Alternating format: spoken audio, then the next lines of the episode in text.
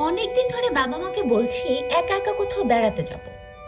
কিন্তু আদরের মেয়ে হওয়ায় যেতেই দিচ্ছিল না। বয়স হয়নি, এইচএসসি শেষ করো, এইসব বলেই চালিয়ে দিচ্ছিল।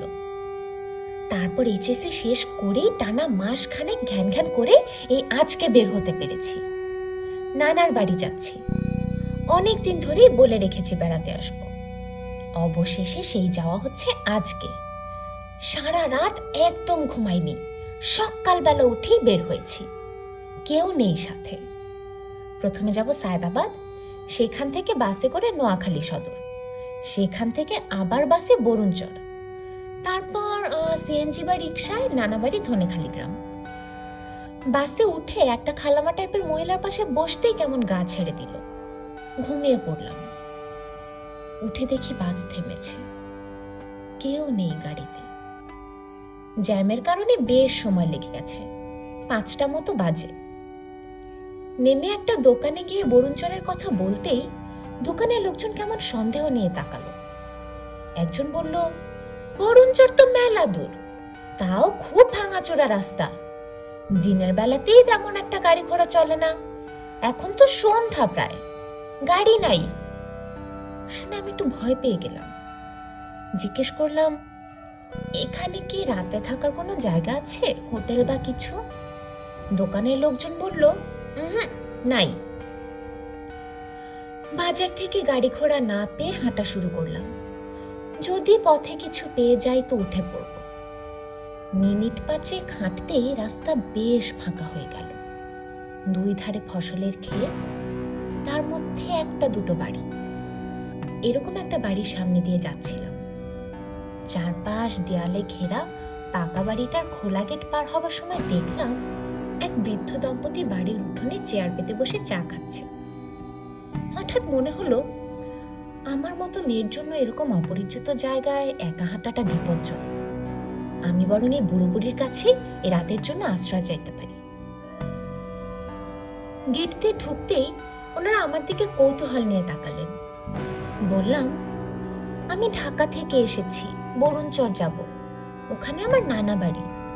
কিন্তু ওদিকার কোনো গাড়ি টাড়ি পাচ্ছি না। আমাকে যদি একটু রাতটা থাকতে দিতেন, এরকম অনুরোধ বা আবদারে একটু খটকা লাগারই কথা। ভদ্রলোক খানিকটা দ্বিধা নিয়ে তাকালেন। ভদ্রমহিলা আমার পিছনে একবার দেখে বোঝার চেষ্টা করলেন, সাথে কেউ আছে কিনা। বললেন, তুমি একা? একটু মন গালানোর জন্য বললাম জি, নানু। প্রথমবার বাড়ি থেকে একা বের হয়ে হারিয়ে গেছি। আহা, সারাদিনে কিছু খেয়েছো বাবু না, কিছু তো খাইনি নানু। মনে হলো কাজ হয়েছে। উনি একটু ব্যস্ত হয়ে উঠে যেতে যেতে বললেন, বসো, এক্ষুনি আসছি। ভদ্রলোক এতক্ষণ আমাকে খেয়াল করে দেখছিলেন। আমার স্নিকার্স জিন্স কামিজ, পিঠের ব্যাকপ্যাক যেন স্কুলের এক্সকারশন বললেন হ্যাঁ বরুণ চক তো বেশ দূর। এ সময় গাড়ি টাড়ি পাওয়া মুশকিল। তুমি থাকতে পারো।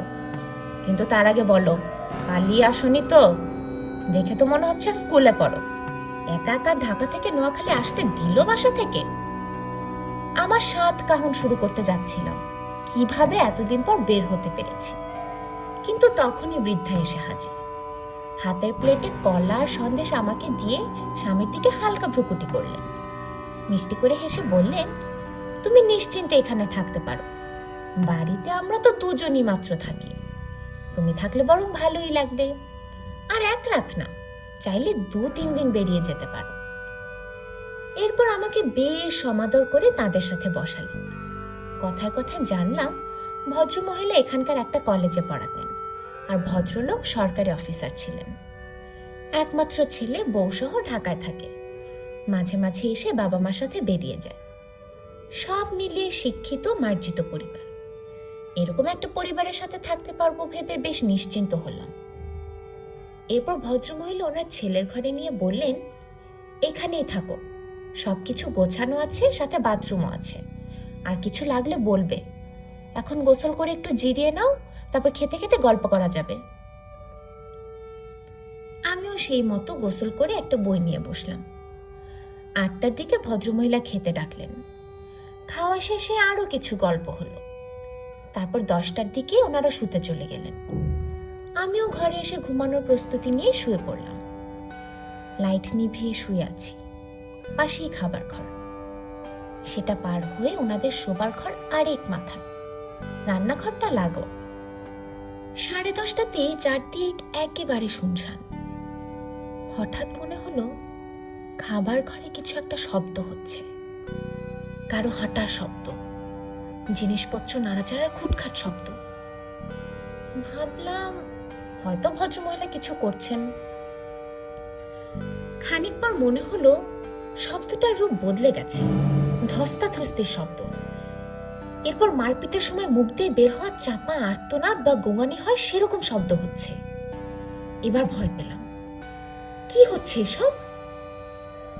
সাহস করে উঠে গিয়ে লাইট জ্বালিয়ে দেখলাম, না, কিছুই না। একটু মনের জোর আনার জন্য রান্নাঘর থেকে একটা ছুরি নিয়ে বালিশের তলায় রেখে শুলাম। একটু পর আবারও শব্দ। এবার মনে হচ্ছে কেউ কাউকে কোপাচ্ছে। ছুরি হাতে নিয়ে উঠে গিয়ে বাড়ির অন্যান্য ঘরগুলো দেখে এলাম। কোথাও কিচ্ছু নেই, সব স্বাভাবিক। প্রাইভেসির কথা চিন্তা করে প্রথমে দম্পতির ঘরের দিকে যায়নি, কিন্তু একসময় মনে হলো শব্দটা আসলে ওদের ঘর থেকেই আসছে। ওনাদের ঘরের দরজা ভেজানো ছিল। আলতো ধাক্কাতেই খুলে গেল। ফোনের টর্চ জেলে পা টিপে টিপে বিছানার কাছে গিয়ে দেখলাম, দুজনেই ঘুমিয়ে আছেন। ঘরে ফিরে শুয়ে শুয়ে মনে হলো, একেবারে অপরিচিত জায়গায় এসেছি, তাও আবার একদম একা। তার উপর সারা দিন বাসে। সব মিলিয়ে হয়তো মাথায় চাপ তৈরি হয়েছে। তাই এসব শব্দ শুনছি। এসব ভাবতে ভাবতে কখন ঘুমিয়ে পড়েছি জানি না। ঘুম ভাঙলো সকাল আটটার দিকে। কলেজের অভ্যাস মতো ঘুম থেকে উঠেই সকাল সকাল গোসল সেরে ঘর থেকে বেরিয়ে খেয়াল করলাম, বাড়ির লোকদের কোনো সারা শব্দ নেই। গত রাতে গল্প করার সময় জেনেছিলাম বুয়া আসে এগারোটার দিকে। ভদ্রমহিলা নিজেই সকালের নাস্তা বানান। উনি হয়তো রান্নাঘরে আছেন, ভদ্রলোক বোধহয় বাজারের দিকে গেছেন। কিন্তু রান্নাঘরে গিয়ে দেখি বাড়িওয়ালি নেই। তাহলে নিশ্চয়ই নিজের ঘরেই আছেন। তাদের ঘরে গিয়ে উঁকি দিতেই দেখি বিছানার উপর দুজন খুন হয়ে পড়ে আছেন। পুরো বিছানা কালচে লাল রক্তে ভেসে আছে, জবাই করে হত্যা করা হয়েছে। তারপর নৃশংসভাবে কুপিয়ে সারা শরীর প্রায় ছিন্ন ভিন্ন করে ফেলা হয়েছে। দেখে আমি হতবুদ্ধি হয়ে গেলাম। কি করব এখন? পুলিশকে ডাকবো নাকি পালাবো? বুঝতে পারছি না। পুলিশ হয়তো আমাকেই সন্দেহ করবে। এদিকে বাসায়ও কিছু জানায়নি। নানা নানিকে ফোনে জানিয়েছে যে আমি এক বন্ধুর বাড়িতে এসেছি। এখানে একদিন বা দুদিন থেকে তারপর যাব। একটু চিন্তা করে পর মনে হলো এখান থেকে পালানোটাই ভালো হবে। এখানে আমাকে কেউ দেখেনি, চেনে না, পরিচয়ও জানে না। খুঁজে বেরও করতে পারবে না। চট করে সব গুছিয়ে নিলাম। বেরোতে যাব, তখন খেয়াল হলো ছুরিটা জায়গা মতো রেখে আসা দরকার। বালিশের নিচে হাত দিয়ে দেখি ছুরিটা সেখানে নেই। তাড়াতাড়ি চাদর, তোষক সব উল্টে পাল্টে খুঁজলাম। ছুরিটা কোথাও নেই। জাহান নামে যাক ছুরি। এখানে বেশিক্ষণ থাকলে বিপদে পড়ে যাব। তাড়াতাড়ি বেরিয়ে দরজাটা সুন্দর করে লাগিয়ে দিলাম। তারপর স্ট্যান্ডে এসে বাসে উঠে পড়লাম। এতক্ষণের উত্তেজনার পর কেমন ক্লান্ত লাগল। বাস চলা শুরু করতেই ঘুমিয়ে পড়লাম। বাস যখন থামলো, তখন প্রায় চারটা বাজে। বাস স্ট্যান্ডের খাবার দোকানে ঢুকে দেখি ভর্তি লোক। কোনো টেবিল ফাঁকা নেই। একটা টেবিলে এক তরুণ দম্পতি বসা। মহিলার কোলে ছোট একটা বাচ্চা। ওদের কাছে গিয়ে বললাম, আপনাদের সাথে একটু বসি? দুজনেই বলল হ্যাঁ নিশ্চয়ই। আমি বসে চার পুরি আনতে বললাম বেয়ারাকে। আর বাচ্চাটার দিকে হেসে মহিলাকে বললাম, আপু, আমি ঢাকা থেকে এসেছি, বরুণচর যাব। কীভাবে যাওয়া যাবে? মহিলা একটু হকচকিয়ে গেল। স্বামীর দিকে তাকাতেই উনি বললেন সে তো অনেক দূর। তুমি তো ভুল জায়গায় এসেছ।